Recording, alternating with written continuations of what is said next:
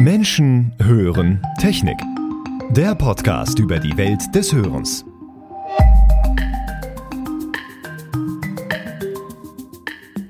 Wie gesagt, alles, was wir jetzt sagen, wird aufgezeichnet und kann und wird gegen uns verwendet werden. Und von daher an dieser Stelle erstmal ein schönes, frohes neues Jahr, liebe Zuhörerinnen und Zuhörer und herzlich willkommen bei uns im Podcast und natürlich auch bei mir. Hallo Sascha, Leiter Audiologie und Training für Signia Deutschland, hier bei uns im virtuellen Studio. Hi Sascha. Hallo Dennis. Wir wollen heute ein bisschen der Frage nachgehen, ja, welchen Wert hat gutes Hören? Das haben wir jetzt mal unter diesen Slogan mal gestellt und darüber wollen wir heute sprechen und das Thema nicht nur aus persönlicher Sicht, sondern vielleicht auch ein bisschen aus technologischer Sicht mal und über den Tellerrand hinaus vor allem betrachten. Und dazu haben wir zwei ganz spannende Gesprächspartner bei uns im Tandem heute an dieser Stelle und äh, da möchte ich mich ganz herzlich bei der einen Person bedanken, die nämlich die andere Person für dieses Format hier äh, nominiert hat. Und die erste Person, die ich vorstellen möchte, ist, wenn ich es richtig recherchiert habe, Hörgeräteträgerin seit 2008 und kann, denke ich, ganz viel über ihr Leben mit Hörsystemen heute erzählen. Doch nicht nur das. Sie betreibt die Blogs Hack and Hear und doveohren.de, in welchen sie an unbedarfte Schwerhörige und Hörgeräteträger äh, schreibt und ihre persönlichen Erfahrungen niederlegt. Und nicht nur das, sie stellt sich auch auf Tech-Konzerne vor Publikumsmassen und spricht über Dinge, für, über die vielleicht Hersteller und Hörgeräteakustiker nicht unbedingt äh, äh, rüberhören möchten. Und sie hat möglicherweise sogar eine ganz besondere Sicht auf Hörsysteme und auch das Smartphone-Zubehör. Denn wenn ich richtig recherchiert habe, hat sie einen Abschluss in Mathematik und Computer Science, ist Informatikerin und Senior Software Engineer bei Google Deutschland in München. Herzlich willkommen, Helga Fellrojen. Hallo. Hallo, danke für die Einladung und danke für die Nominierung vom, vom Benny. Ganz genau. Zu dem kommen wir nämlich gleich. Erstmal Frage, habe ich das erstmal alles so richtig wiedergegeben? Ja, das passt ganz gut. Ähm, zusätzlich vielleicht noch die eine Sache. Ich ähm, mit, mit, bin mittlerweile bei der Audio-Infos, für die schreibe ich auch ab und zu mal. Also der ein oder andere von euch kennt die Zeitschrift vielleicht oder hat sie im Laden liegen. Also ja. da, das ist noch so mein letzter Kanal, wo ich auch ein bisschen aktiv bin in letzter Zeit. Das freut uns. Sehr umfangreich. Herzlich willkommen hier bei uns. Ja, und äh, du wurdest vorgeschlagen vom, ich gib's mal so wieder, wie ich es gelesen habe, äh, Guy for Everything, dem Mann für alles. er ist, so habe ich recherchiert, ausgebildeter ITler, aktuell Leiter der IT und on top selbst auch noch Hörakustiker bei der Firma Frommer Akustik in Bad Segeberg. Und er hat dich nominiert. Und äh, wie eure Verbindung besteht, das wollen wir heute rausfinden. Hallo, Benjamin Möller. Hi, Benjamin. Hallo. Hallo ihr zwei. Ja, ähm, erzählt doch mal, wie, was verbindet euch beide miteinander? Stellt euch doch beide gerne noch mal kurz vor, woher kennt ihr euch?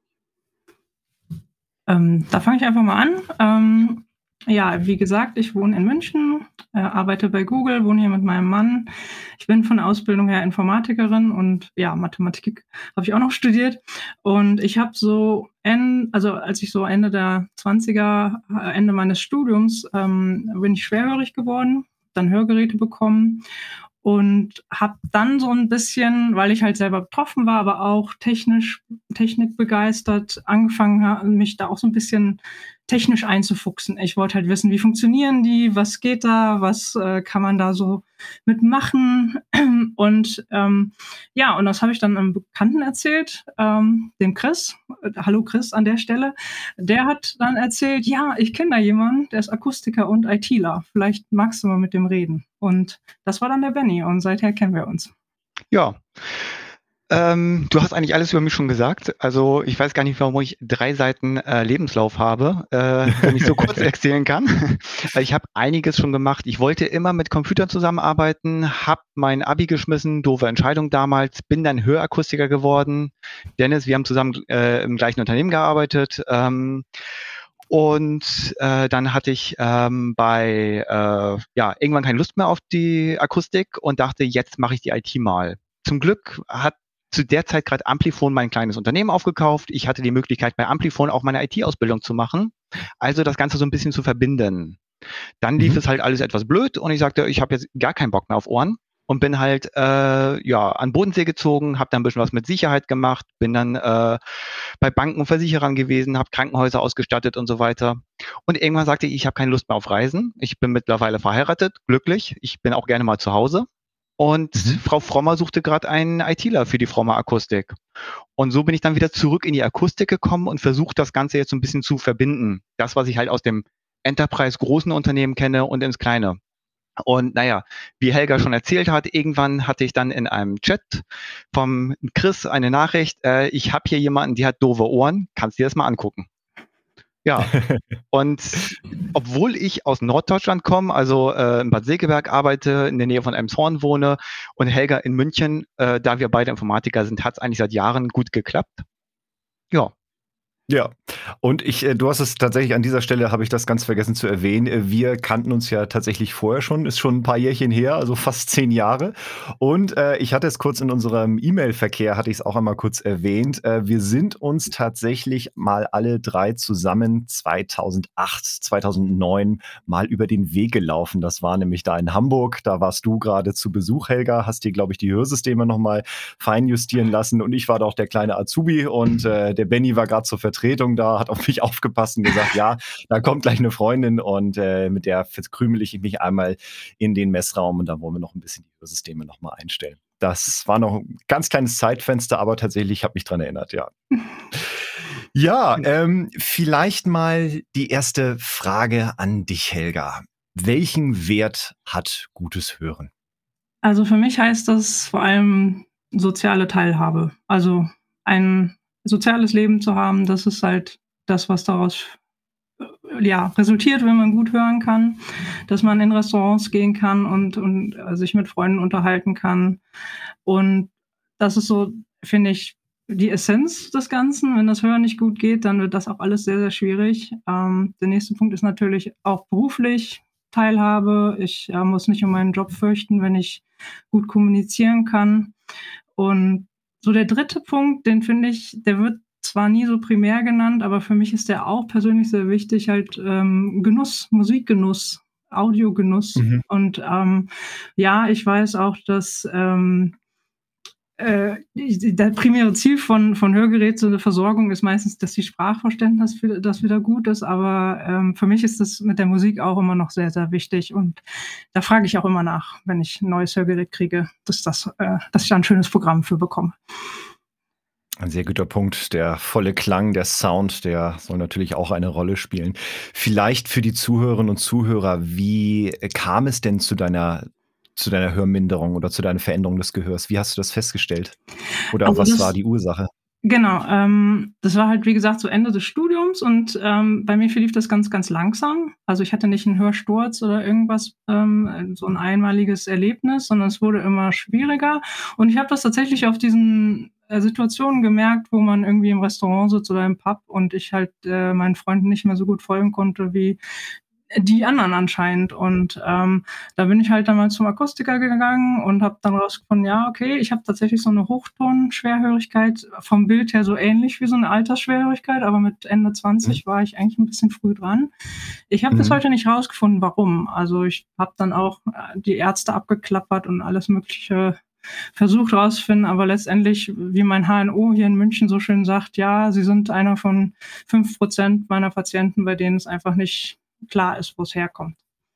Ja, ja.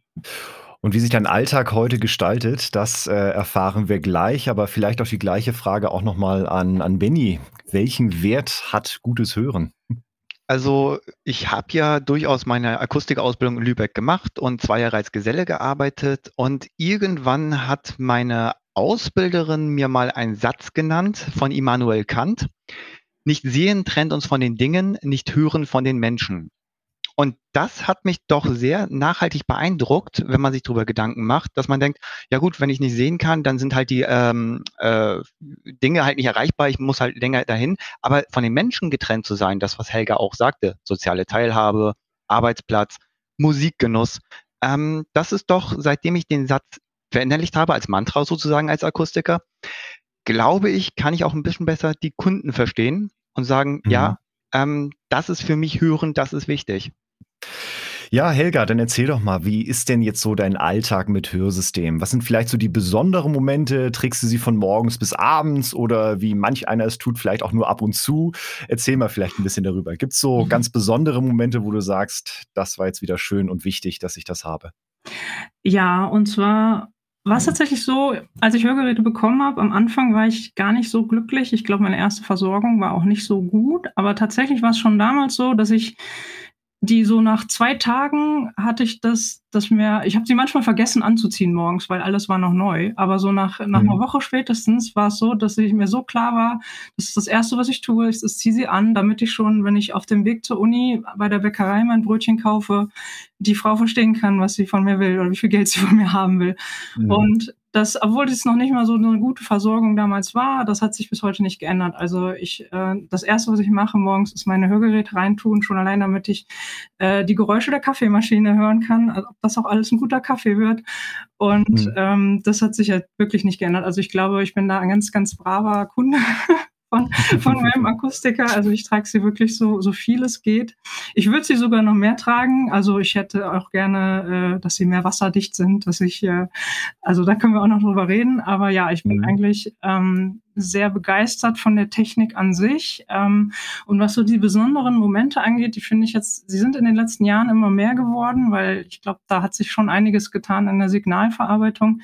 Ich habe tatsächlich hier und da schon mal so ein Erlebnis, wo ich im Restaurant sitze mit Freunden und es extrem laut ist, aber ich ganz entspannt zuhören kann. Und ich merke so, dass alle anderen am Tisch sich eigentlich mehr anstrengen müssen als ich. Und das war so der Punkt, wo ich denke so, ha, Jetzt bin ich nicht mehr die, die immer hinterherhinkt mit dem, was, worum geht's gerade im Gespräch, sondern da, da habe ich mich, freue ich mich richtig über die Geräte. Das, da gibt's dann einen extra Restaurantmodus, den ich in der App äh, aktivieren kann. Und das ist so, wo ich mich dann wirklich sehr über die Technologie freue.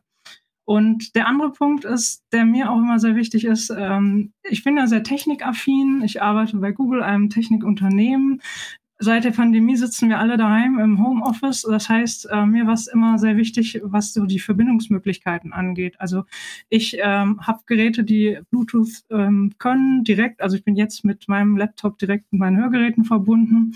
Das ah, nutze ja. ich natürlich auf der Arbeit ohne Ende. Ähm, aber ich bin auch noch ganz oldschool. Ich habe auch noch extra eine Telefonspule. Also ich, mein, ein Akustiker meint ja, so viele Leute wollen die gar nicht mehr haben, aber ich habe darauf geachtet, ich wollte beides haben, damit ich auch selbst wenn ich irgendwo im Theater sitze, ich dann die Technologie auch benutzen kann. Von daher ist so die Technik, ja, die Einbindung in unsere technologisierte Welt für mich halt auch sehr wichtig als, als Hörgeräteträgerin.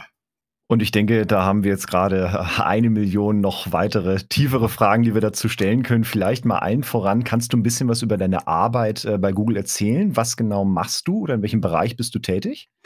Ja, gerne. Also ich arbeite bei Google in München schon seit äh, über zehn Jahren jetzt. Ich bin Softwareentwicklerin und mittlerweile auch Tech Lead. Das ist in anderen Firmen heißt es äh, Architekt. Also ich habe die technische Leitung von einem Projekt. Ähm, mhm. Meine Abteilung macht ähm, interne Tools. Das klingt erstmal recht langweilig, aber auch bei Google heißt es äh, richtig ordentliche Produktentwicklung. Und mhm. speziell hat mein Team äh, viel so Dinge gemacht, die mit ähm, Raumplanung zu tun haben, in Meetingräumen. Also ihr kennt das vielleicht aus euren Firmen. Als bevor die Pandemie da war, dann gab es immer so äh, Streit um die Meetingräume. Es gibt immer zu wenig davon. Und da haben wir halt ähm, dafür gesorgt, dass das ein bisschen fairer zugeht und da Systeme für gebaut. Dann kam natürlich die Pandemie, da war, wollte wieder kein keiner in Meetingräumen sitzen, sondern wir saßen alle daheim. Da wurde das Thema einfach nicht, nicht mehr besonders wichtig.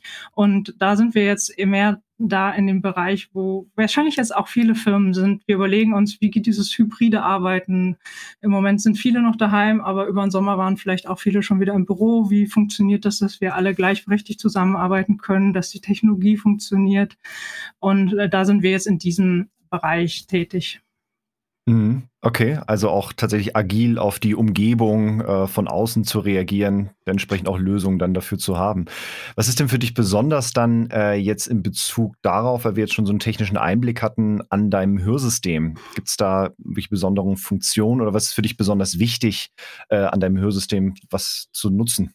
Mhm, ja, also ähm, also zum einen ist es so, dass obwohl meine Arbeit auf, bei Google jetzt nichts mit Hören zu tun hat, ich habe tatsächlich vom, mhm. vom Hintergrund her von der Uni ähm, einen Schwerpunkt Signalverarbeitung gehabt. Das heißt, so grundsätzlich okay. ist mir klar, was da so für Algorithmen drin sind, aber natürlich sind die Firmen selber nicht besonders offen damit. Das heißt, ich würde da gerne als Informatikerin natürlich lieber wissen, was ihr da genau macht oder ähm, und ähm, ich, ich äh, verfolge natürlich so Themen wie, wie die Signalverarbeitung immer besser wird, aber auch so Sachen wie die Situationserkennung. Also ich weiß noch, mein, meine letzten, also die Hörgeräte vor meinen aktuellen, die hatten mhm. auch schon so eine Situationserkennung, dass manchmal das Programm umsprang und das war aber noch sehr abrupt. Also auf, das hörte sich manchmal so an, als würde fupp alles weggeregelt äh, und es war nicht so smooth und, und ähm, am Anfang hat mich das total irritiert, weil ich auf einmal dachte, sie sind aus oder sind kaputt gegangen. Nein, sie haben das nur anders äh, sich eingestellt. Und das zum Beispiel mit meinen aktuellen ist das viel, viel ähm, äh, smoother funktioniert das jetzt. Also da, da merke ich diese Übergänge gar nicht mehr, aber ich stelle halt so bei so Sachen fest, ah ja, das war jetzt einfach genau das Richtige, was ich jetzt brauchte. Also da sehe ich halt auch, das ist ja wahrscheinlich alles Machine Learning und Richtung ähm, künstliche Intelligenz, dass sich da schon einiges auch getan hat. Ähm, was ich natürlich auch hoffe, weil natürlich mit mehr Computing Power, es passt immer mehr an Chips äh, und, und Computing Power in die Geräte. Da freue ich mich natürlich als Informatikerin, dass dann auch die komplizierteren Algorithmen ähm, dann Anwendung finden. Ja, und da wollen wir auch später nochmal weiter in die Tiefe reingehen. Du sagtest vorhin, ähm, die Versorgung an sich war ursprünglich nicht so gut, jetzt ist sie gut. Was macht für dich denn eine gute Versorgung aus? Ja, also zum einen ist es so, ich finde schon, ich habe ja dann äh, durch meine, ähm, meinen Hörverlust dann ein paar Akustiker kennengelernt und ich muss sagen, mhm. das ist schon irgendwie so eine Kunst. Also ich hatte das Gefühl, es gibt viele gute, aber es gibt auch einige nicht so gute oder die vielleicht sich nicht so viel Zeit nehmen, wie sie, wie ich gebraucht hätte. Und ähm, deshalb, ich habe da ein hohes Ansehen vor dem Beruf an sich, weil das halt ähm, schon, es gibt da Künstler und die sind richtig, richtig gut. Und wenn man einen von denen gefunden hat, dann muss man sich den, den festhalten. Und am Anfang dachte ich vielleicht, bin ich da irgendwie zu pingelig? Bin ich jetzt unzufrieden, äh, weil, weil ich irgendwie zu hohe Ansprüche habe? Aber tatsächlich, so im Nachhinein betrachtet, war meine erste Versorgung nicht so gut. Und ich habe dann auch halt dadurch, dass ich mich selber da mit dem Thema beschäftigt habe, durchaus ein paar Sachen gefunden, wo ich im Nachhinein denke, das hätte man schon anders machen können. Also vielleicht als Beispiel, ich habe ja eine Hochton-Hörverlust ähm, ähm, und das sind natürlich gerade die hohen Töne, die dann verstärkt werden müssen. Das heißt, ich hatte so einen Hang zu Rückkopplung, also ständig fiebte alles. Und da wurde mir trotzdem nur ein Gerät angeboten mit so diesen Standard-Domes ohne ein ähm, angepasstes Ohrstück. Und mir wurde aber überhaupt nicht erzählt, dass es das eine, eine Möglichkeit ist. Und ähm, dann wurden stattdessen eher die Frequenzen runtergeregelt, damit das nicht so oft fiebt. Aber das waren ja eigentlich genau die Frequenzen, die ich brauchte. Und von daher glaube ich, so im Nachhinein betrachtet war das einfach nicht, nicht so gut versorgt und ähm, ich habe mich dann halt erst später ne, durch den Benny und auch was ich so dann nach und nach rausgefunden habe. Mittlerweile habe ich natürlich Ohrpassstücke und wird auch nie wieder weg davon. Und mhm. ähm, ja, von daher, ähm, ja, ich dachte halt erst hm, vielleicht bin ich da ein bisschen anspruchsvoll. Ich ähm, habe aber dann auch mehrmals den Wohnort gewechselt und dadurch auch die, die Akustiker. Und ich fand das interessant. Ich habe letztens erst eine junge Frau in München kennengelernt, die auch Hörgeräte trug und sie meinte, ja, eigentlich komme ich aus Regensburg und in Regensburg ist mein Akustiker, den, den lasse ich nie wieder los. Und die fährt okay. immer noch von München nach Regensburg, um ja. ihre Ohren einstellen zu lassen. Und ich glaube, das ist so ein bisschen ja das Zeichen, dass wenn man einmal einen, einen guten Akustiker gefunden hat, der einigermaßen erreichbar ist, dann, dann lässt man den nicht mehr los. Ich hatte auch mal ganz kurz in deinen Blog mal, äh, mal reingeschnuppert. Ähm, gibt es so Kriterien, an denen du sag, festmachen würdest, das ist für mich ein guter Akustiker? Kann man das irgendwie runterbrechen für dich? Ja, ich habe tatsächlich dann eine Artikelserie drüber gemacht und zwar hm. Also einfach so das fing an mit so ein paar Dingen, die ich finde, dass einfach jeder wissen sollte, der sich einen Akustiker suchen muss, weil er zum ersten Mal Hörgeräte bekommt. Das sind natürlich so Sachen wie auch die Erreichbarkeit. Also, ich war ein bisschen angefressen davon, dass ich als Berufstätige dann irgendwie meine Akustikertermine zwischen 9 und 18 Uhr unter der Woche unterbringen muss. Ähm, in einer Großstadt hat man vielleicht noch die Chance, ein, ein Geschäft zu finden, wo man samstags äh, einen Termin kriegt. Aber das war alles gar nicht so einfach und das fand ich schon ein bisschen schwierig und ich fand einfach nur, dass die Leuten das klar sein muss, dass natürlich ein Hörgerät auch kaputt geht und dass das auch mal mitten am Tag äh, heißt, dass man zum Akustiker muss. Und ähm, ja, das ist alles nicht so, nicht so einfach ist. Dann halt so die Erreichbarkeit. Also ich zum Beispiel hasse es zu telefonieren. Das tun wahrscheinlich viele Leute, die schwerhörig sind. Und ich erwarte dann schon, wenn ich eine E-Mail an ein Fachgeschäft schreibe, dass ich dann auch eine zeitige Antwort kriege, wann mit einem Termin und nicht irgendwie anrufen muss. Also das sind so, so ein paar pragmatische Dinge. Und dann, was aber so die, die Kunst der Akustik angeht. Ähm, natürlich, ähm, letztendlich will ich einen Akustiker haben, der halt natürlich die Geräte gut eingestellt bekommt und zwar halt bei mir hat das so zwei Aspekte. Zum einen hatte ich, hab ich dann rausgefunden, ja, man kann ja schon recht viel messen, ähm, aber nicht jeder Akustiker tut das. Da hattet ihr auch noch eine Folge in eurem Podcast drüber und das ist mir halt aufgegangen, dass, dass ich Vielleicht ist es, weil ich selber so einen naturwissenschaftlichen Hintergrund habe. Also ich mag es ja gerne, wenn auch kontrolliert wird, ob das am Ende wirklich das ist, was man haben will. Und der andere Aspekt, der kam auch schon bei euch vor, ist, dass ja nicht ein, ein Hörgerät anpassen, nicht nur, ich mache den Hörtest, habe da eine Kurve und lasse die Software dann anpassen, was, was, äh, was die Kurve angeht und dann sind wir fertig. Also ich fand es immer interessant, ähm, also mein letzter äh, oder mein aktueller Akustiker, der hat halt genau das gemacht und meinte dann aber sofort, ja, bei diesem und jenem Modell, da muss man immer hier und hier was nachjustieren. Das hat er sofort gemacht, bevor der überhaupt die erste Anpassung mir wieder mhm. zurückgegeben hat. Und das finde ich ist so ein bisschen dieses i-Tüpfelchen, wo man dann weiß, okay, der kennt sein Gebiet, der kennt die Modelle gut, der weiß, wo auch die Limits der Software sind und verlässt sich da nicht nur drauf. Und das ist natürlich auch so ein Aspekt, den ich da sehr, sehr interessant fand, weil ich finde, das ist vor allem der, der menschliche Aspekt, weil wofür bräuchte ich sonst noch jemanden, der die Software bedient, wenn die das eh alles alleine kann? Und ähm, ja. dann ist noch so also ich als Technikerin, ich habe natürlich auch immer viele technische Fragen und es gibt Akustiker, die finden das gut, die sind da auch, die freuen sich darauf, dass sie mir endlich ein bisschen was erzählen können, was vielleicht nicht jeder äh, Kunde so, so wissen möchte. Mhm. Aber manche finden das auch gar nicht so gut, weil das kostet natürlich Zeit. Und ich ähm, bin vielleicht, also ich glaube, ich bin auch gar nicht so eine einfache Kundin, weil ich will alles testen, ich will alles, wenn ich ein neues Hörgerät bekomme, dann möchte ich natürlich wissen, was es gibt es auf dem Markt. Ich ähm, bin da vielleicht auch nicht nach drei Wochen wieder raus. Ich weiß nicht, Sascha meinte das, glaube ich, mal in einer Folge, dass die meisten Leute erwarten, dass sie nach drei Wochen fertig sind mit dem Ganzen. Und das ist, das habe ich am früher auch, weil ich dachte halt auch, ja, ist so wie eine Brille kriegen, da ist man schnell fertig. Aber mir ist halt, das ist auch so eine Message, die ich in meinem Blog ähm, zeigen wollte. Wenn du selber als Patient oder als Kunde da mehr Zeit investierst, kriegst du auch mehr aus deinen Geräten raus. Und das Gleiche erwarte ich dann aber auch von meinem Akustiker, dass der nicht nach zwei Wochen mir suggeriert, jetzt ist aber gut und ähm, am besten schnell abschließen, damit äh, der nächste kommen kann. Das mhm. sind so ein mhm. paar Aspekte, die ich, die ich bei Akustikern sehr wichtig finde. Ich habe jetzt Sascha auch schon die ganze Zeit ganz gebannte Zuhören sehen und er hat ganz, ganz oft genickt. Und ich glaube, das sind genau auch die Themen, die ganz brandaktuell auch in seinem Arbeitsfeld jetzt gerade eine ganz große Rolle spielen, all diese Themen eben auch zu bedienen. Aber bevor wir auch noch zu Sascha kommen, ganz kurz Benny dementsprechend. Ja. Bist du ein guter Akustiker? ah, nein. Also ich bin Akustiker ausgebildet. Ich denke, das, was ich mache, mache ich auch gut, aber ich bin mhm. kein guter Akustiker. Ähm, das habe ich gemerkt, nachdem ich Helga ja zwei, dreimal gesehen habe, auch eine Kabine hatte und so weiter. Ähm, dann war Helga einmal bei meiner Frau und mhm. dieses Lächeln, als sie aus der Kabine kam, habe ich nie erreicht. Okay. Meine Frau ist eine gute Akustikerin, ich nicht. Mhm. Ich verstehe, okay. was dahinter ist, aber ich glaube, mir fehlt da einfach das äh, diese Routine, ich weiß halt nicht, welcher Steller bei welchem Gerät äh, noch angepasst werden muss, damit das äh, halt dieses i-Tüpfelchen, das kann ich einfach nicht bringen. Dafür mhm. bin ich halt mhm. zu viel Techniker. Okay, das heißt, hast du, hattest du rausgefunden, was dann so diese, diese Quintessenz war, die das Ganze dann so zum, zum Lächeln gebracht hat, die Helga? Ähm, ich würde ja fast die Helga fragen, mhm. ähm, warum du glücklicher warst bei Carola als bei mir.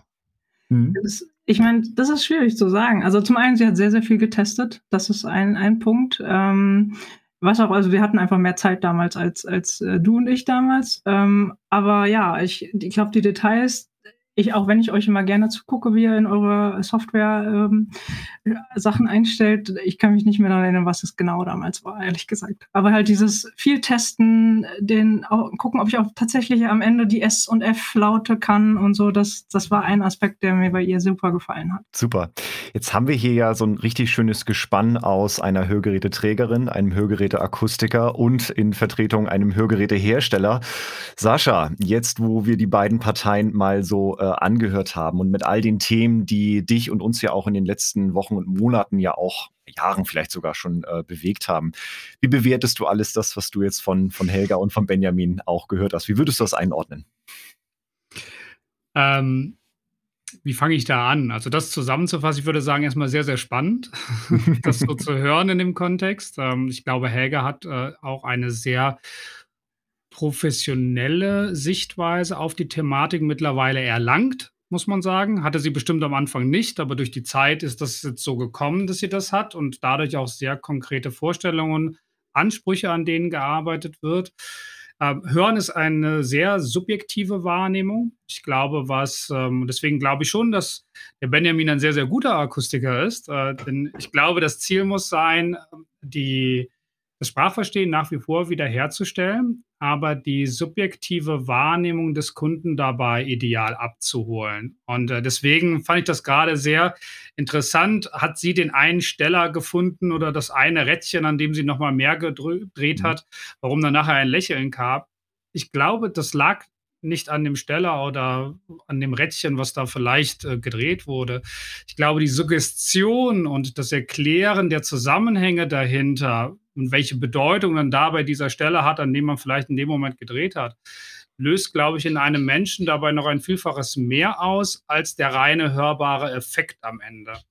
Und ähm, insofern glaube ich, wenn man dann halt eben als Akustiker einen sehr guten Job macht, das Sprachverstehen weitestgehend wiederherstellt, sodass dann eben in vielen Lebenslagen schon mal geholfen ist und gleichzeitig jetzt noch eben die äh, ja, Kompetenz mit reingegeben wird, zu sagen, okay, wie kommen wir jetzt zusammen am, am besten auf deine subjektive Empfindung, die für dich das beste Erlebnis darstellt. Ich glaube, das ist eben dann nachher, wie beide dann ja auch gesagt haben, die Kunst darin. Und da gibt es bestimmt der eine, der das kann auch von Mensch zu Mensch sogar unterschiedlich sein. Ja, das kann auch sein, dass Benjamin auf den, ich sage in dem Fall Kerl trifft, wo er quasi gesehen äh, ähm, äh, den, den entscheidenden Tipp hat äh, für diese eine Person oder den, den einen Satz hat für diese eine Person. Und umgekehrt kann es natürlich genau sein, dass Helga auf einen Kollegen getroffen wäre und der hätte diesen entscheidenden Satz gehabt. Insofern glaube ich, ist von, von, dem, von den Skills her, vom Level her, sind, glaube ich, dort alle Hörakustiker sehr, sehr gut unterwegs. Nur eben, wie es nachher zusammen matcht und ähm, was dann nachher das Ergebnis für beide darstellt, das ist dann wirklich typenabhängig und variiert darum so ein bisschen. Ja. Und deswegen ist es umso spannender, dass wir jetzt ja in dieses ähm, KI beispielsweise reingeben, künstliche Intelligenz, weil wir damit natürlich eine Stütze einbauen, um bei der subjektiven ähm, Erfahrung eine, eine Hilfe zu bekommen um nachher eben nicht so eine große Varianz von verschiedenen Typen drin zu haben, sondern dabei letztendlich die Grundgesamtheit aller Akustiker auf eben vielleicht sogar das beste Level zu bekommen. Ja. Mhm. Mhm. Weil wir haben ja gerade durch Helge erfahren, dass ja doch durch die vielen Umzüge und die Erfahrungen, die mit Akustiker gemacht wurden, auch die Streubreite tatsächlich in der empfundenen Anpassqualität ja dann doch äh, sehr breit war. Ne? Hast du jetzt persönlich schon Erfahrungen machen können mit ähm, den angesprochenen KI-Systemen für Hörsysteme, über die wir gerade gesprochen haben, sei es über Smartphone oder du hast ja auch schon gesagt, die Automatik im Hörsystem klingt jetzt deutlich besser, als es vorher der Fall war? Das ist jetzt wieder für mich die Frage, oder? Ja. Genau. genau. Ja, also ich, ähm, ich höre noch viel drüber. Also ich meine auch in eurem mhm. Podcast, mhm. dass dann viel kommt. Ähm, ich insbesondere bin ich gespannt, was das für die, für die Einstellung, ähm, also für die Anpassung an sich, da habe ich jetzt noch nicht so viel gesehen. Ich meine, es gibt das, was die Software am Anfang macht, aber wie gesagt, da ist ja gerade noch das, wo ich das Menschliche, wenn da noch jemand nachdreht, ähm, besonders schätze. Aber genauso wie ich die Entwicklung halt bei den Signalverarbeitungsalgorithmen am Ende sehe, kann ich mir schon vorstellen, dass da in Zukunft noch, noch was kommt und dass es immer besser wird. An sich muss ich sagen, bin ich als Informatikerin auch immer so ein bisschen skeptisch bei Machine Learning und künstlicher Intelligenz, weil ich auch super viele Sachen kenne, wo man merkt, ja, es funktioniert ganz gut, aber in zehn Prozent der Fälle muss ich trotzdem noch selber äh, korrigieren. Und dann ist es halt dann, dann nervt's halt irgendwie nur. Also ich gucke zum Beispiel, ein, ein Beispiel finde ich, ich nutze zum Beispiel Untertitel, also automatisch generierte Untertitel oder halt halt auch von Menschen generierte Untertitel. Und das wird ja immer sehr gehypt, dass, dass Computer auch immer besser darin werden, Untertitel zu generieren. Aber auch die, die haben immer noch so eine Fehler, Quote von, weiß ich nicht, fünf bis zehn Prozent. Und das sind dann oft genau die Worte, die ich genau nicht verstanden habe. Und dann nützt mir das auch nicht, dass die anderen 90 Prozent da waren, weil die habe ich halt eh verstanden. Und deshalb bin ich mhm. auch so ein bisschen, ich, auch wenn ich natürlich einen gewissen Enthusiasmus für Technik und für die Algorithmen und für Machine Learning habe, ähm, weiß ich, dass es nicht unbedingt heißt, dass wir, dass, dass die menschlichen Skills irgendwann ähm, ja obsolet macht. Wenn wir mal so ein beispielhaftes äh, äh, Planungsboard für ein Hörsystem reingehen und äh, wir haben jetzt auch diese, Tens, äh, diese äh, Themen künstliche Intelligenz, Schrägstrich Machine Learning und du dürftest daran jetzt was mitmachen. Was könntest du dir für Funktionen oder vielleicht auch ja technischen Lösungen für deine Hörsysteme vorstellen? Also grundsätzlich, ich bin immer sehr hinterher, dass die, das ist einfach dieses, ähm, wenn ich Sprache hören will, dass die Sprache vom Hintergrund gut zu hören ist. Und das ist natürlich eine Königsdisziplin bei euch, wo ihr auch schon seit äh, Jahrzehnten dran arbeitet. Da freue ich mich auf jedes mhm. Quäntchen, was da besser wird. Ähm, dann natürlich diese Situationserkennung, äh, kapiert es, dass ich gerade im Auto sitze und jemand redet von rechts oder von äh, zu mir oder von vorne. Da, da denke ich auch, manchmal klappt das gut, manchmal nicht. Und auch da denke ich, dass es immer besser wird. Ähm, Ihr habt manchmal in, so in eurem Podcast schon ein paar Themen angesprochen, wie äh, dass man so ein äh, quasi automatische Übersetzung im Ohr hat und so. Das ist natürlich, mhm. das sind dann so ein paar weitere Applikationen, die ich auch ganz interessant finde. Also gerade wenn man mal im Ausland unterwegs ist und die Sprache überhaupt nicht kann oder so. Aber da sehe ich quasi eigentlich, dass die Intelligenz, das ist ja im Prinzip eine App, die mein Smartphone vielleicht schon irgendwie kann. Und dann geht es mir hauptsächlich nur noch darum, dass mein Smartphone gut mit meinen Hörgeräten reden kann. Also da würde ich euch sehr bitten, dass diese ganze Bluetooth-Geschichte ähm, immer besser wird, weil im Moment ist Bluetooth und Hörgeräte noch echt ein bisschen hakelig. Aber ich freue mich da auch auf Bluetooth LA Audio und äh, kann es kaum erwarten, bis das endlich zu kaufen ist. Ich hoffe, dass es noch passiert, bevor ich das nächste Mal neue Hörgeräte bekomme. wann, wär, wann wäre es soweit? Wann wäre es soweit? 2025. 2025, okay. Oh, ich glaube, das ist ein Zeitplan. äh, hoffen wir zumindest mal. da können wir tatsächlich selber auch noch gar nicht mehr zu sagen. Aber äh, dass da was in den Startlöchern ist, das kann man auf jeden Fall, denke ich, äh, soweit bejahen. Ähm, ja, äh, Benny, du bist jetzt ja auch schon sehr lange in der Branche dabei, wie wir heute gelernt haben, auch mit Unterbrechungen. Aber tatsächlich, du hast ja auch selber von dir gesagt, du siehst diese ähm, Dinge in der Hörakustik auch gerne aus einer, aus einer technischen Perspektive. Jetzt haben wir über die Entwicklung von Hörsystemen gesprochen, auch über das Thema künstliche Intelligenz, Smartphone-Apps. Ähm, wie bewertest du das Ganze? Wie ordnest du das Ganze vielleicht auch heute für dich ein? Und wo siehst du die Reise für deine Arbeit vielleicht in der Zukunft? Also hier würde ich unterscheiden zwischen ähm, erstmal, was in Hörgeräten und KI ist. Ich lese gerade das Buch Deep Medicine. Ich weiß gar nicht, von wem das ist. Ähm, da geht es darum, wie KI Ärzte unterstützen können.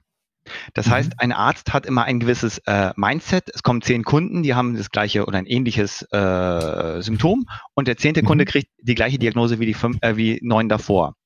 Und das ist gefährlich. Hier kann mhm. die KI helfen und sagen, oh, obwohl es ein ähnliches Bild ist, kann es ein ganz anderer äh, Hintergrund sein. Und ich denke, das lässt sich auch auf die Akustik ähm, abbilden, weil wie der Patient beim Arzt nicht weiß, was er eigentlich hat, weiß der Hörgeräteträger gar nicht, was er eigentlich will.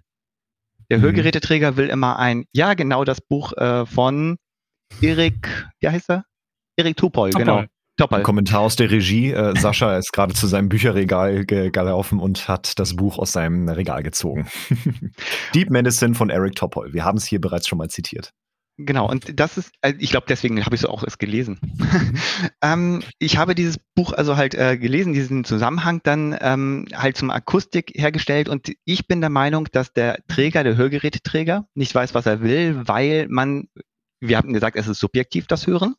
Mhm. Ich kann auf meine Kurve super das Hörgerät einstellen. Ich kann 100% Sprachverstehen rausholen. Der Kunde geht aus dem Laden und reißt die Geräte aus dem Ohr, weil sie einfach nicht gut klingen.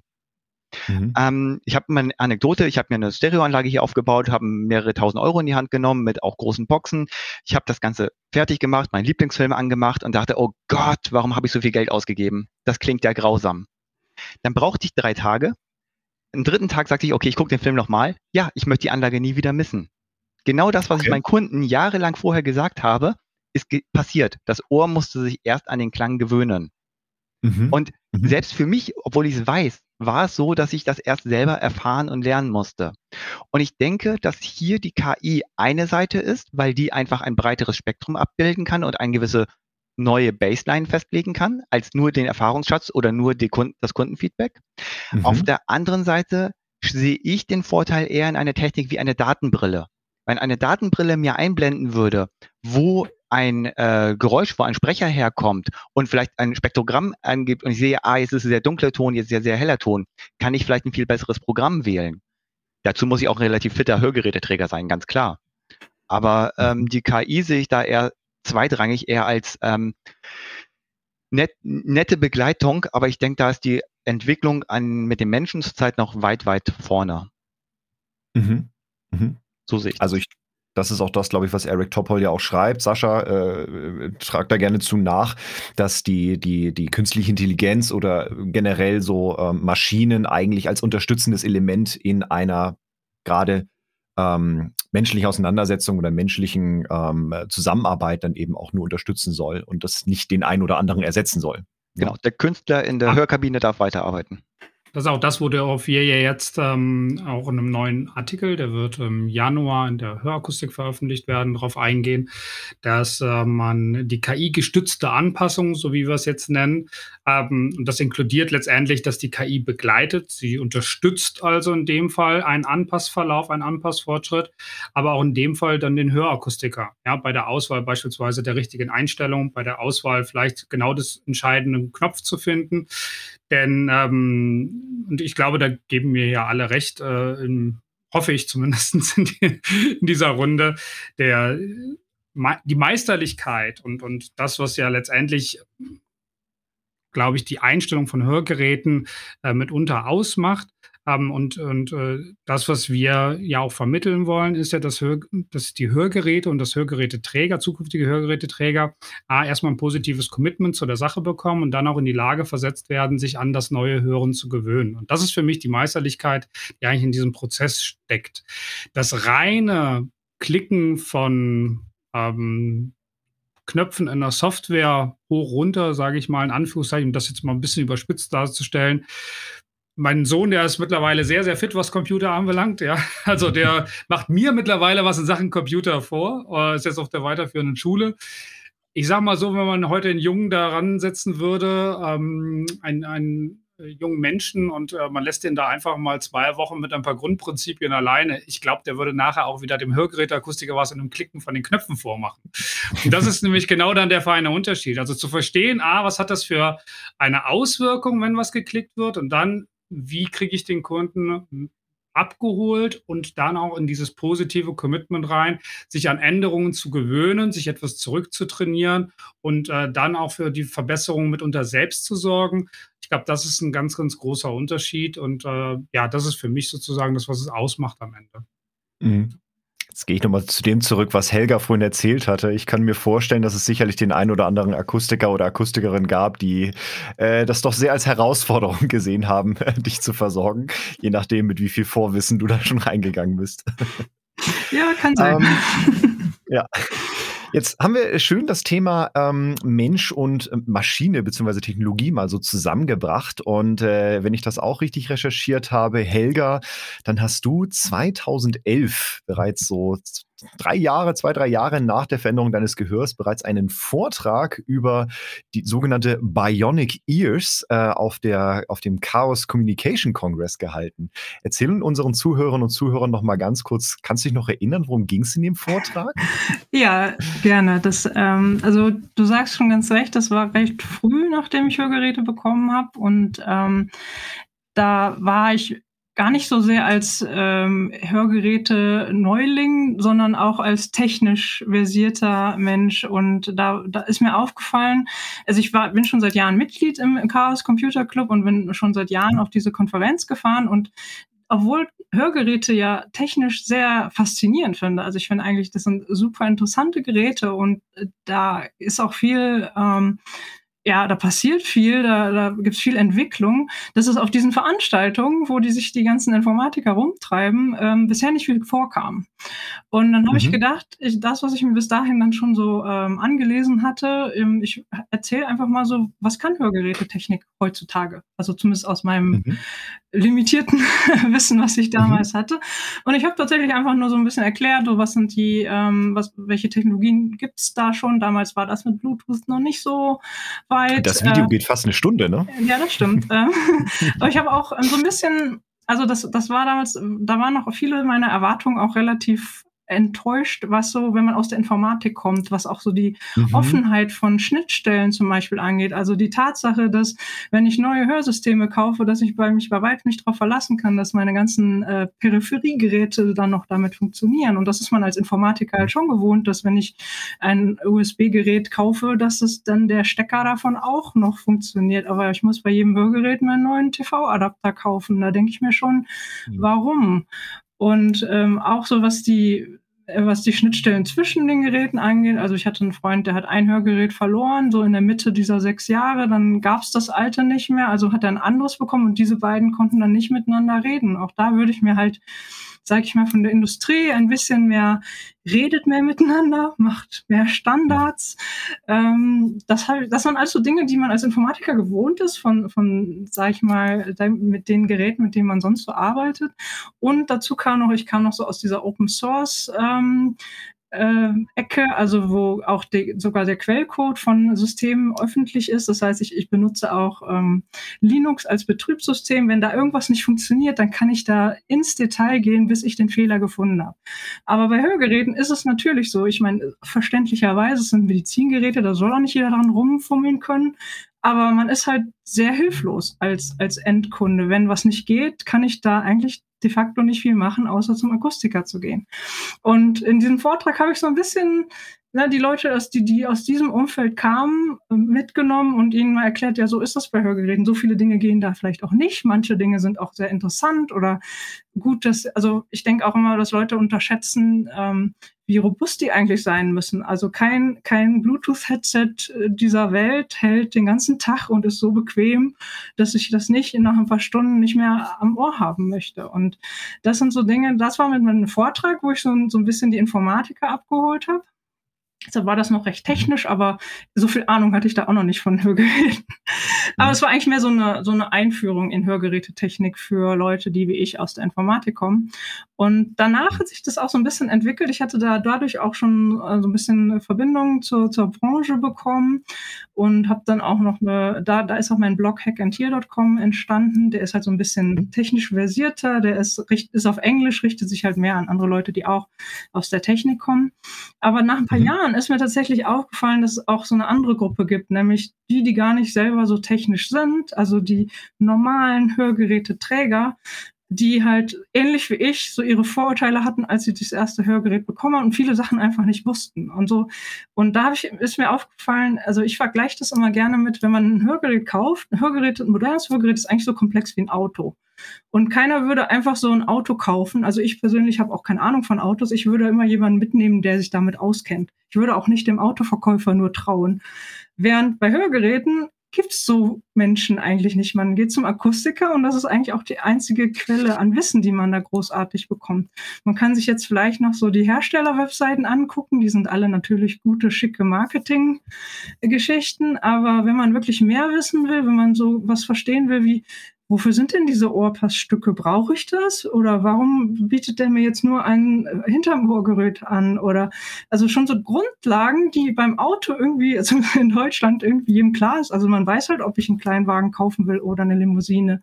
Aber das ist die Unterschiede auch bei, bei Hörgeräten gibt. Das ist halt vielen nicht klar und war mir persönlich auch nicht klar. Aber da, dadurch bin ich so über die Jahre tatsächlich zu, ich bin die Helga mit den Hörgeräten und alle in meinem Freundes- und Bekanntenkreis kamen dann zu mir und sagen, ja, meine Mutter braucht jetzt Hörgeräte, was soll ich denn da kaufen? Oder ich habe dieses Hörgerät für meine Mutter mit ausgesucht und hier gibt es diese Liste an Features, die alle irgendwie schicke klingende Namen haben, aber keiner kann so genau sagen, was das eigentlich tut. Ist das wichtig? Muss ich da, soll ich dieses teurere Gerät kaufen oder die günstigeren?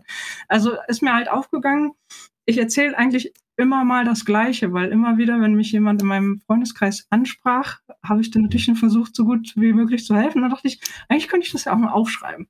Und so ist halt mein Blog doveohren.de entstanden, also dove-ohren.de. Das ist recht, also, also ist auf Deutsch, ist es ähm, richtet sich mehr an ein Publikum, was technisch nicht so versiert ist. Aber halt, ähm, es ist aus meiner Sicht, also aus Sicht eines anderen Hörgeräteträgers und ähm, ja, es, es soll sich so ein bisschen abheben, auch von diesen Hersteller-Webseiten oder von, von den Akustiker-Webseiten. Da, das ist halt, es ist sehr unverblümt. Es ist auch an vielen Stellen natürlich nicht so in die Tiefe gehend, wie, wie es jetzt ein Akustiker äh, tun könnte. Aber genauso diese Grundlagen, die, die oft gar nicht mehr in diesen schicken äh, Werbebroschüren stehen, weil, weil die einfach schon, ja, irgendwie vorausgesetzt werden. Sascha schaut schon die ganze Zeit. Meine Herren, müssen wir mehr Aufklärungsarbeit leisten? Also nein, ähm, wir haben in den letzten sechs Jahren einen unglaublichen, also für 2011 unterschreibe ich das, was Helga sagt. Ähm, in den letzten sechs Jahren ist unglaublich viel Aufklärungsarbeit geleistet worden seitens äh, von Hörakustikern, seitens von öffentlichen Institutionen. Es gibt mittlerweile ganz, ganz tolle Websites, äh, YouTube-Videos, ähm, eine ganz breite Auswahl von, wie mittlerweile erklärt wird, warum eine Hörstörung auch im Alter insbesondere entsteht, äh, welche Versorgungsmöglichkeiten dabei dabei existieren, ähm, wo man sich Rat holen kann, wo es Hilfe gibt, ähm, Empfehlungen auch unter anderem schon direkt, äh, die ausgegeben werden. Und ich glaube, dass da wirklich sehr, sehr viel getan wurde. Insbesondere dann nochmal, wenn man sagt, nicht nur die letzten sechs Jahre, sondern wenn man auf die letzten drei Jahre guckt, ähm, dann haben wir auch noch die Thematiken ähm, von Technologie und Stil. Ähm, viele Hersteller sind äh, darüber gegangen und haben dann auch die großen Buzzwords aus Technologiekonzernen nutzbar gemacht für die Hörgeräteakustik, um damit auch den Fokus zu verändern. Ähm, sind auf der IAA beispielsweise genauso präsent äh, wie auf der CES in Las Vegas. Äh, und ähm, also ich glaube, da passiert enorm viel. Ähm, ist natürlich auch immer so ein bisschen das Thema, wie und wo man vielleicht recherchiert, das mag sein, aber man kann ja auch nicht auf allen Kanälen permanent zu 100 Prozent im Fokus stehen. Ähm, aber da ist in den letzten Jahren wirklich viel getan. Und jetzt nicht gerade in Deutschland, ja, also wenn man das nochmal als besonderen Leuchtturm äh, hervorheben will, die Zusammenarbeit mit Testimonials ähm, von David Garrett bis über jetzt Walter Röhrl zum Beispiel, ähm, aber auch namhafte Schauspieler, äh, die mittlerweile für das Thema Hören dort öffentlich auch einstehen und äh, Aufklärungsarbeit leisten. Dann das Thema Design, also dass wir auch Hörgeräte haben, die aussehen wie äh, Earbuds, also ähm, wirklich Bluetooth-Kopfhörer, ähm, gleichzeitig aber auch dann ähm, die nochmal eine ganz andere Stil vermitteln und dann wie ein Brillenbügel zum Beispiel daherkommen. Also eine breite Facette auch an Möglichkeiten mit Farbgebungen auch, die von allen modernen Technik-Gadgets halt als normal empfunden werden heute. Ich glaube im Moment tatsächlich mehr geht nicht. Also da würde ich äh, wirklich dran zweifeln. Die Hörgerätebranche vielleicht im Lobbyregister. Das wäre noch so das. Wobei. Schauen wir mal. Ja, Benny, wie, wie ordnest du das ein? Wie macht ihr das vielleicht bei euch da im Norden? Ähm, Aufklärungsarbeit, kommunizieren. Ähm, wie läuft das bei euch vonstatten? Also ich würde sagen, sehr klassisch. Der Kunde kommt zum Akustiker, wie Helga beschrieben hat. Wir versuchen den Kunden möglichst abzuholen. Ähm, mhm. Bei uns bei Frommer Akustik ist jetzt im Gegensatz zu anderen Akustikern, wo ich gearbeitet habe, sehr im Vordergrund die Erlebnisanpassung, dass der Kunde mhm. wirklich äh, rausgeht und äh, sich auch informiert fühlt und nicht nur, mhm. ähm, ich sag mal, fachlich. Aber ähm, der Kunde soll halt merken, dass man halt sich um ihn kümmert und nicht nur auf Knöpfe rumdrückt. Das ist das, mhm. was ich schon aus der Industrie mitbekomme. Das ist ja das, was auch gesagt wird. Man soll sich auf den Kunden mhm. konzentrieren. Man soll sich eigentlich gar nicht mehr um die Hörgeräteanpassung im Generellen kümmern. Natürlich seine Nachmessungen und so weiter fortmachen, aber mhm. ähm, alles immer zentriert auf dem Kunden mehr. Ähm, Sascha, du sagtest gerade Hörgeräte Farben. Also ähm, ich weiß, damals gab es das Triano in schön knalligen Grün und äh, Blau und Gelb. Hätte ich liebend gerne getragen. Heute gibt es diese Farben eigentlich gar nicht mehr. Ich finde, die Farben sind doch eher dezent geworden, nicht mehr so schön in der Auswahl. Ähm, die, die ich jetzt so kenne. Außer Kinderanpassung, da gibt es halt, äh, Ausnahmen. Mhm. Ähm, aber die Form gebe ich äh, vollkommen recht, äh, dass es jetzt diese Earbuds gibt, dass es jetzt äh, die Stiletto ganz äh, schmal hinterm Ohr gibt, finde ich schon großartig, dass man verschiedene Gruppen ansprechen kann und man kann auch jetzt sagen, das Ohr, das Gerät versteckt sich komplett hinterm Ohr. Hat man damals auch gesagt, aber im Prinzip mhm. sah man immer noch das Gerät hinterm Ohr. Und jetzt habe ich Kunden, wo ich denke, ähm, okay, äh, hat er sein Gerät drin oder nicht? Und ich glaube, als Akustiker hat man schon geschultes Ohr, wenn der Kunde reinkommt. Ähm, mhm. Rickhörer war halt da ein großer Durchbruch, dass die Geräte kleiner wurden. Ähm, ich denke schon, dass die Aufklärungsarbeit da ist. Da fehlt es, glaube ich, viel mehr an ähm, Innovation wäre falsch. Also die Akustiker müssen diese neuen Mittel aber nochmal äh, adaptieren und auch merken, der Markt hat sich schnell gewandelt. Vorhin sagten wir, 2011 war es noch nicht so. 2011 war ich jetzt zufälligerweise gerade raus, habe was anderes gemacht. Aber mhm. ähm, ich denke schon in den letzten Jahren, nachdem ich zehn Jahre raus war, als ich wieder reingekommen bin, ich wusste, wie man ein Hörgerät programmiert. Aber es hat sich eine ganze Menge getan in der Zeit. Gutes, Positives. Sascha? Da würde ich, da würde ich noch mal kurz einen, einen Kommentar äh, zu einwerfen wollen. Ähm, wir bieten beispielsweise auf manche Hörgerätebauformen bis zu 13 Farben an. Wenn man dann aber leider ja den Abruf dagegen sieht, dann gehen 70 Prozent der Geräte, so wie sie getestet werden, in der Farbe. Und da gibt es nur eine einzige Farbe, die als Test zur Verfügung steht, dann nachher auch in den offiziellen Verkauf raus. Das heißt also, natürlich kann man auch noch mehr Farben machen, aber wenn die nachher als tote Ware auf dem Lager liegt, dann ist keinem damit gedient. Das heißt also, diese typische Farbberatung und vielleicht Farbtypberatung, ein ganz wichtiger Punkt, der ähm, vielleicht noch vielfach zu kurz kommt. Das weiß ich jetzt nicht genau, aber das sind so die Zahlen, die ich zumindest im Hintergrund ähm, weiß. Und dann nochmal vielleicht kurz ein Kommentar zur Helga. Warum gibt es heute nicht diese Peripherie, wie man sie sonst kennt, von, von allen anderen Technik-Gadgets und warum brauche ich zum Beispiel für jeden, für jedes Hörgerät einen eigenen TV-Streamer? Ist vielleicht auch eine interessante Antwort, die man dazu geben kann. Wenn wir aus der Technikwelt kommen, ähm, dort wo Computer beispielsweise herkommen, dann muss man ja sagen, die Computer waren immer so entwickelt worden, dass es meistens ein Betriebssystem gab, eine übergeordnete Instanz, wenn man so möchte, und sich viele Hersteller daran anbinden konnten. Und das war schon immer so gewesen. So ist die Branche damals entstanden. So hat, wenn man so möchte, damals so der Urvater von, von DOS und Windows, äh, Bill Gates beispielsweise oder auch Steve Jobs, die haben so bisschen die Bausteine dazu gelegt. Und dann sind diese ganzen Technikwelten darum entstanden. Ähm, das heißt aber, weniger bei Apple, mehr natürlich dann eben bei ähm, jetzt Linux-Systemen, da ganz öffentlich dann sogar, oder aber auch bei Windows-Systemen gab es dann viele OEM-Hersteller oder dann freie Hersteller, die dann diese Systeme nutzen konnten und damit dann ihre eigenen Hardware, wenn man so möchte, verkaufen konnten, um sie dann auch nutzbar zu machen für den Kunden, brauchte man aber das Betriebssystem. Wenn man jetzt her guckt, wo kommen die oder, oder äh, hinschaut, wo kommen denn die, die Hörgeräteindustrie her? Und äh, dann sind es erst wenige Unternehmen, mal kurzzeitig viele Unternehmen, jetzt wieder ein paar weniger Unternehmen, aber die kommen letztendlich aus der gleichen Richtung. Und zwar sind die schon teils 100 Jahre alt, ähm, damals noch mit Schraubendreher, also man hat seine eigene Hardware gebaut, sein, sein, sein Kofferradio, wenn man so möchte, ja. Und ähm, ist dann irgendwann übergegangen und hat, und dann hat jeder Hersteller aber gesagt, ähm, und nicht nur der eine, der dann sagte, schreibt mal ein Betriebssystem für alle Hörgeräte, sondern jeder Hersteller hat dann gesagt, okay, als es in die Digitalisierung geht, wir brauchen eine, wir brauchen ein Betriebssystem für unsere Hörgeräte, wenn man so will, ne? vereinfacht gesprochen.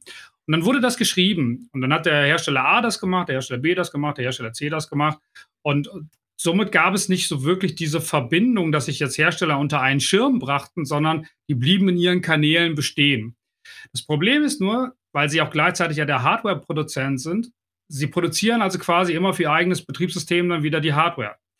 Und somit gab es nie den Punkt, dass es mal eine Vermischung gab. Und ja, ich meine, die Digitalisierung in der Hörgeräteindustrie ist um die 90er rum entstanden. Jetzt sind wir 20, 30 Jahre später. Das hat sich natürlich irgendwann auch so gefestigt. Aber auch, weil die Konsumenten das so akzeptiert haben. Weil es gab gerade ja auch in den, in den 2000ern, ja, war der Altersschnitt noch bei der Hörgeräteversorgung weit über 70 gewesen.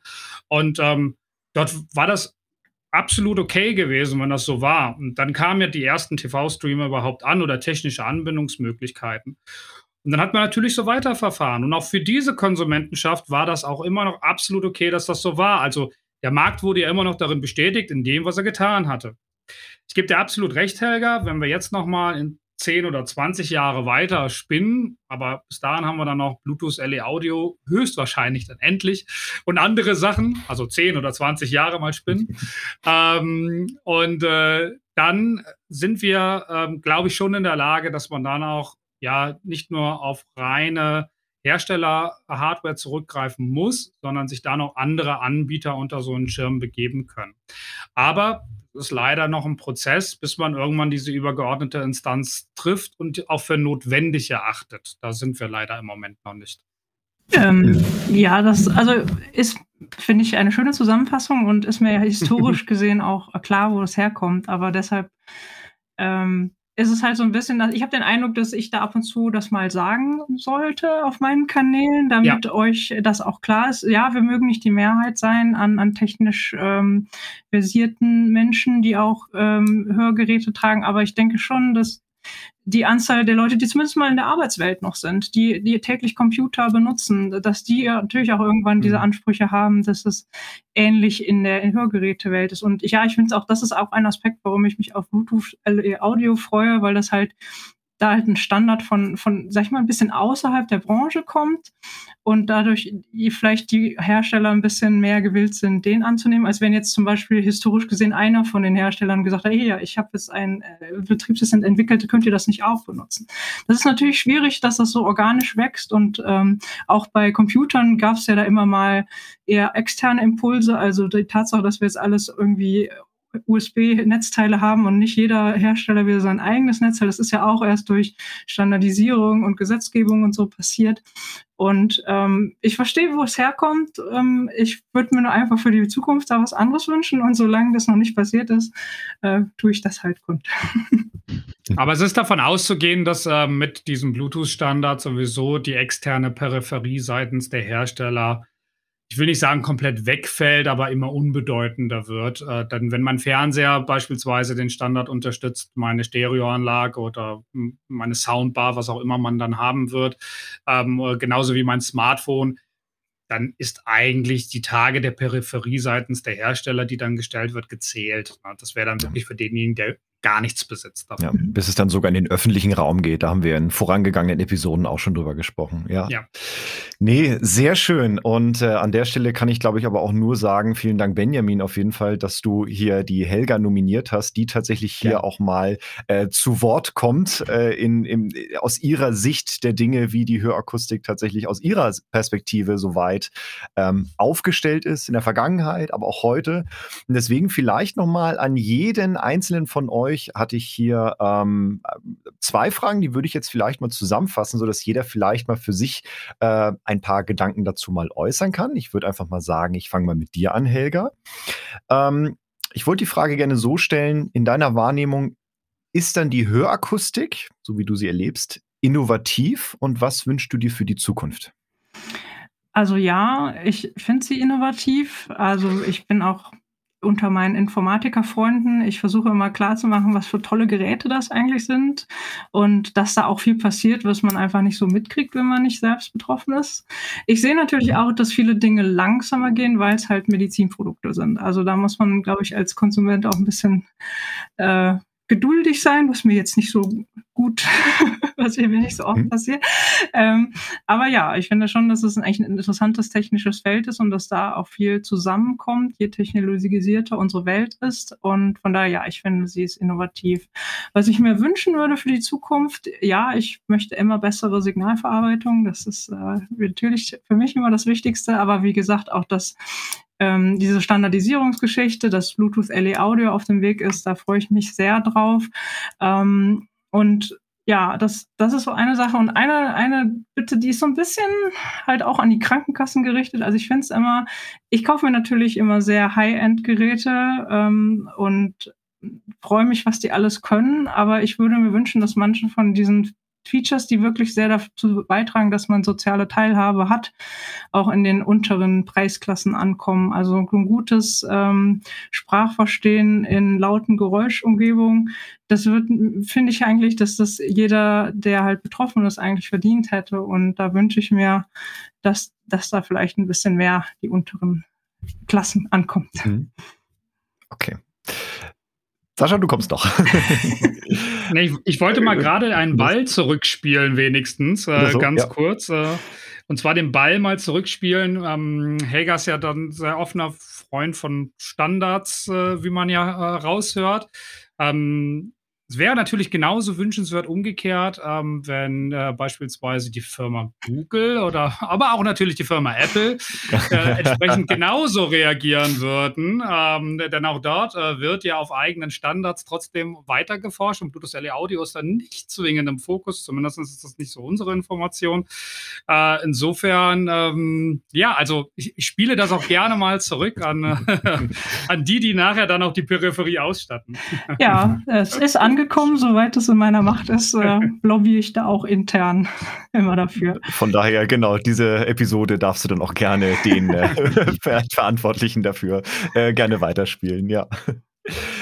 Benjamin, ähm, aus der Sicht des Hörakustikers, ist die Hörakustik innovativ und was wünschst du dir für die Zukunft?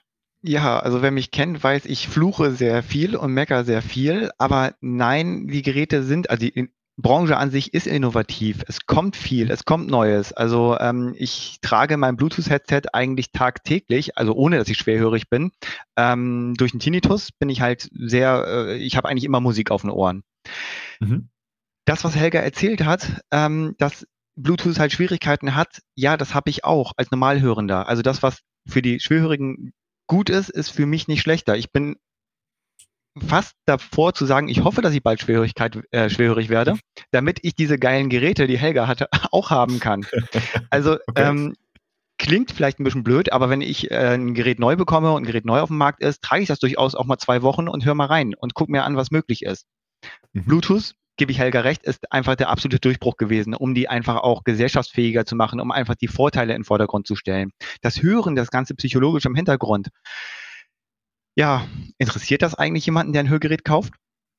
Ich denke eher weniger. Und da ähm, wird sehr viel Wert auf Marketing gelegt, aber ich glaube, die technischen eigentlichen Finessen kommen kaum äh, voran. Also die letzten beiden Schulungen, die ich mit Frau Goldschmidt gehabt hatte, ähm, mhm. da hat sie so viel erzählt, was ich gar nicht wusste über die Geräte, weil ich jetzt mhm. auch jedes Produktblatt nicht einfach durchlese, weil ich äh, als Akustiker und Leiter IT einfach zwei verschiedene Aufgaben habe.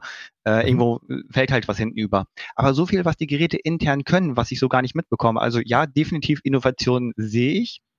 Was ich mhm. mir für die Zukunft wünschen würde. Mhm. Ähm, offene Plattform, nicht nur in Form von, äh, ich möchte, dass der Hörgeräteträger selbst äh, sein Hörgerät einstellen kann. Ich meine, davon sind wir vielleicht nicht so weit entfernt, wie man sich vielleicht vorstellt, aber ich denke, es dauert noch einige Zeit. Ich wünsche mir aber auch, dass man vielleicht mehr Aufklärungsarbeit leistet, schon in Schulen. In Schulen haben wir so viele äh, Experimente und technische Versuche, die gemacht werden. Wenn in der Schule so ein Hörgerät einfach mal ich sag mal nicht ein echtes Hörgerät, aber etwas, die Hörgerätetechnik etwas größer aufgebaut würde, dass die Kinder schon erfahren, ah, okay, es gibt Hörgeräte, ah, die machen das Hören verständlicher. Wenn die ganze Klasse unruhig ist, kann ich jetzt den Lehrer vorne gut verstehen oder so. Da würde ich mir einfach die Industrie wünschen, dass sie da so ein bisschen mehr mit reingeht und sagt, ähm, in welchen also wie holen wir früh die Leute ab, um ein Verständnis für gutes Hören zu gewinnen, dass das, was Helga heute gesagt hat, wie sie es wahrgenommen hat, plötzlich konnte sie besser verstehen. Und ich erinnere mich in München, wir waren beim Griechen Helga total entspannt und wir alle mit zugekniffenen Augen. Was hat der gesagt? Was wurde gesagt? Also das ist äh, nicht nur ein konstruiertes Beispiel. Ich saß dabei und das war einfach äh, großartig. Beruflich kriege ich natürlich viel davon mit, aber ich sehe es bei meinem äh, 16-jährigen Sohn hier zu Hause. Er hat zwei Akustiker als Eltern, aber naja, hören mhm. ist eher nicht so wichtig. Dass man mhm. da vielleicht nochmal früher reingeht, schneller erklärt und so und vielleicht nicht nur zeigt, was für tolle Gehörformen es gibt, sondern einfach, was das Hören und wie das Hören funktioniert und was daran wichtig ist, damit man sich die Ohren vielleicht nicht gerade mit einem iPod kaputt macht. Mhm. Mhm. Okay. Ja, vielen Dank. Und dann noch Sascha, äh, aus deiner Sicht mal so die Hörakustik betrachtet. Ähm, ist die Hörakustik eben nicht nur der Hersteller, sondern alles, was du jetzt auch so ähm, erlebt hast in, in, in deiner Tätigkeit, ist die Hörakustik innovativ und was würdest du dir für die Zukunft wünschen? Dennis, das fragst du mich nach vier Launchen in diesem Jahr oder dreieinhalb. Mhm. Also ähm, ja. Vielleicht kannst du ein Feedback klar. zu den Launches geben. Ist das angenommen worden?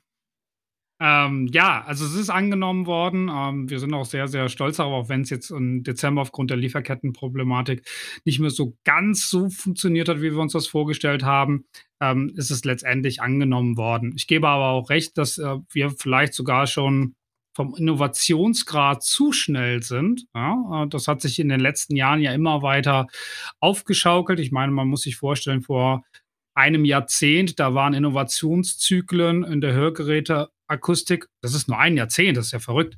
Die waren fünf Jahre lang. Ja, also man hatte ein Hörgerät, das wurde dann und dann nach fünf Jahren kam dann so der Nachfolger davon raus. Heute liegen wir auf der Höhe von Smartphone-Herstellern. Das bedeutet also, jedes Jahr, spätestens jedes zweite Jahr gibt es eine neue Plattform und neue Hörgeräte mit neuen Technologien, neuen Funktionen, verbesserten Funktionen. Ähm, und ich rede noch nicht davon, dass wir ja auch mittlerweile in der Lage sind, äh, Firmware-Updates äh, nochmal zu fahren, die on top noch Fähigkeiten, Verbesserungen mit äh, einherbringen.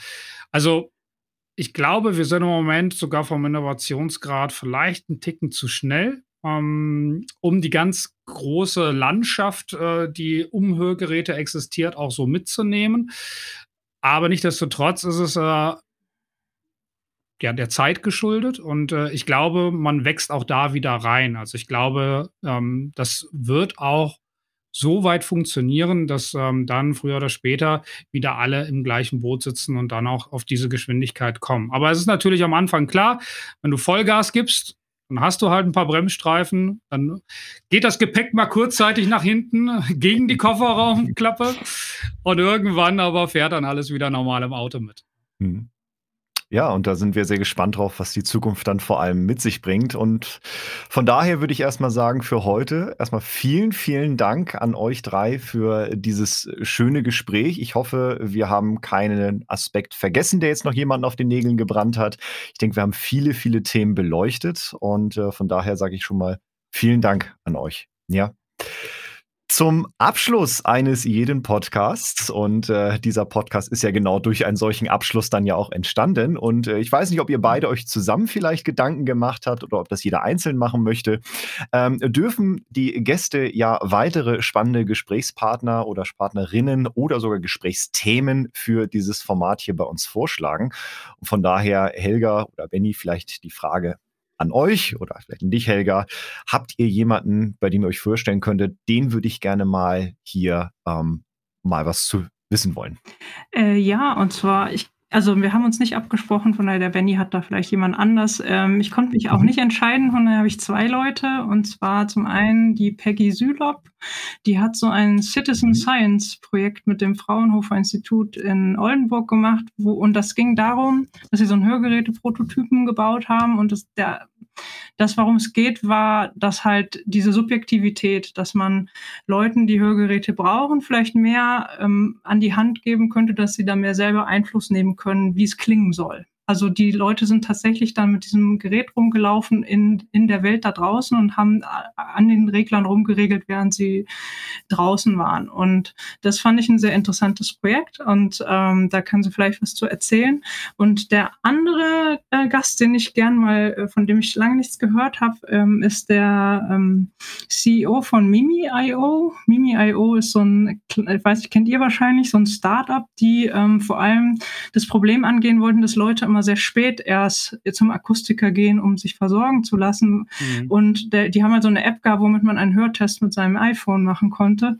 Und äh, da ist der CEO, der Philipp Skribanowitz. Ähm, und die gibt es halt jetzt schon ein paar Jahre. Mich würde einfach mal interessieren, was daraus geworden ist. Also dieses gibt es anscheinend immer noch und ist größer geworden und man, man hat äh, das Feld erweitert und das würde mich einfach mal interessieren, wie das auch so in Verbindung mit den Akustikern ist. Also äh, kommen tatsächlich Leute zum Akustiker, die dann ihren Test mit Mimi.io gemacht haben oder ist das ein Anlass, dass Leute früher kommen? Solche Sachen würde ich da einfach gerne mal hören. Super spannende Themen. Habe ich mir gerade mal beide notiert. Peggy Sylop und äh, Philipp Skribanowitz. Ja, ich schicke dir auch nachher genau. noch die, die Kontaktdaten. Ja, sehr gerne, sehr gerne. Ich glaube, Sascha, das eine Thema, das hast du mir, glaube ich, sogar vor kurzem per E-Mail geschickt. Kann das sein vom Fraunhofer Institut? Ist, ist das dieses äh, Your Sound Technology? Irgendwas hattest du mir geschickt. Gehen wir auf jeden Fall nochmal nach. Äh, Finde ich, denke ich, ein super spannendes Thema, gerade weil es auch in, den, in das heutige, in die heutigen Gesprächsthemen nochmal reinpasst. Ja. Benny, wie sieht's bei dir aus? Hättest du jemanden, ja. den du dir hier fürs Gespräch mal vorstellen könntest, von dem du mehr erfahren möchtest? Ja, also definitiv von Helga, aber das ist ja jetzt erledigt. ähm, von dir würde ich auch mehr wissen. Ich weiß, du machst ja auch sehr viel außerhalb der Akustik, aber ihr beide seid ja nun dabei. Also würde ich gerne mehr wissen von ähm, HP Weimann. Mit das, ja. Mit dem habe ich zusammengearbeitet damals bei Amplifon, da war er Leiter Marketing, mittlerweile nicht mehr bei Amplifon. Ähm, das ist mit einer der interessantesten Personen, die ich ähm, in der Akustik getroffen habe, der immer irgendwas zu einem akustischen Thema zu sagen hatte und selbst äh, Hörgerätemeister ist und einfach äh, die Gespräche haben mich eigentlich immer weitergebracht, immer irgendwie äh, einen Aha-Effekt gebracht. Ich wüsste nicht mal ein bestimmtes Thema, was mich interessieren würde. Bei ihm reicht es einfach, wenn er anfängt zu reden. okay, wir nehmen es mal auf. Ja, ich kenne ihn tatsächlich auch noch und äh, ich glaube, wir sind jetzt auch äh, miteinander verlinkt. Äh, von daher nehmen wir es gerne mal auf. Ich glaube, das ist schon wieder Potenzial für drei weitere Folgen, die wir hier haben. Sehr schön. Super. Damit bedanke ich mich vielmals für eure Zeit, für alle eure Einsichten zu den verschiedenen Themen und auch äh, ja, äh, Meinungen, die wir hier abbilden konnten. Und wünsche euch noch einen schönen Tag und bis zu unserem nächsten Treffen, zu unserem nächsten Gespräch. Ich denke, es wird nicht das letzte gewesen sein. Ja. Und vielen Dank. Vielen Dank. Vielen Dank. Dankeschön. Danke. Tschüss. Tschüss.